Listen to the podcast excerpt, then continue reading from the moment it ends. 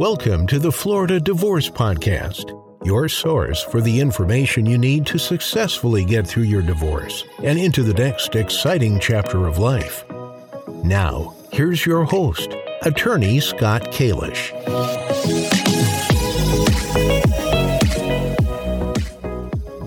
Hey, everybody. My name is Scott Kalish, and I am a divorce and family law attorney in South Florida.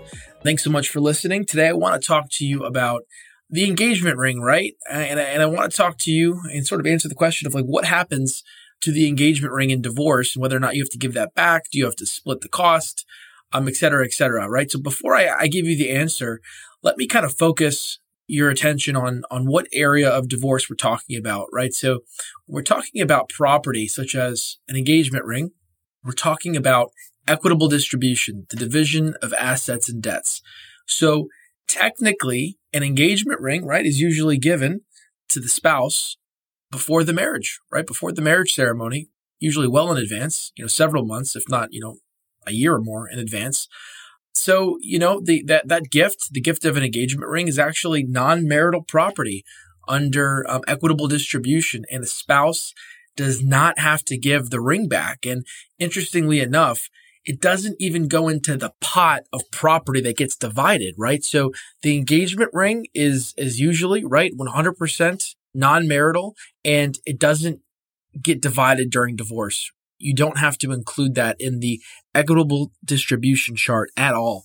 Um, now this could change if, let's say, you know, you have an engagement ring before you get married and then like during the marriage, you start changing out, you know, the stone. And let's say that you, you, you upgrade the stone during the marriage. And let's say we start off with a stone that costs $5,000. And then during the marriage, you know, the couple decides, hey, we're going to upgrade it and uh, use marital money to upgrade it with. And now we're going to get a $10,000 stone.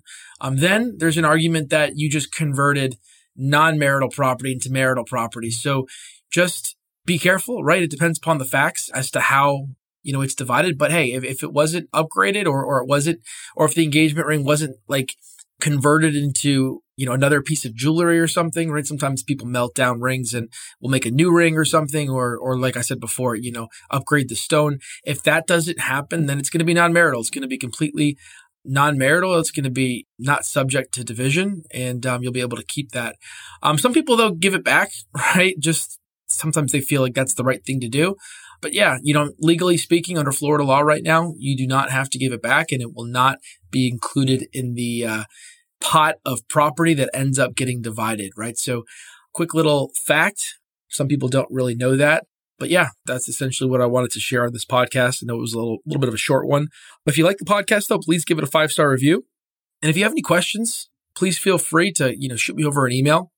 I'm happy to answer um, a question via email. My email address is Scott, S C O T T, at kjlawfla.com. Again, Scott at kjlawfla.com. Also, we started a Facebook group, right? So if uh, you want some more information and you want to, you know, get a question answered in, in the Facebook group or learn from someone else's question when they ask, you know, a question in the Facebook group, you know, feel free to join. I'll put the link in the show notes so that if you are interested in that, definitely join. And then lastly, if you're interested in working with us, please, uh, you know, give us a call or um, shoot me over an email. You know, our firm number is 561 208 1859. Again, 561 208 1859. Thanks and have a great rest of your day.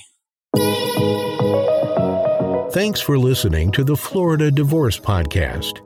To learn the 10 secrets behind every successful divorce, visit floridadivorcepodcast.com.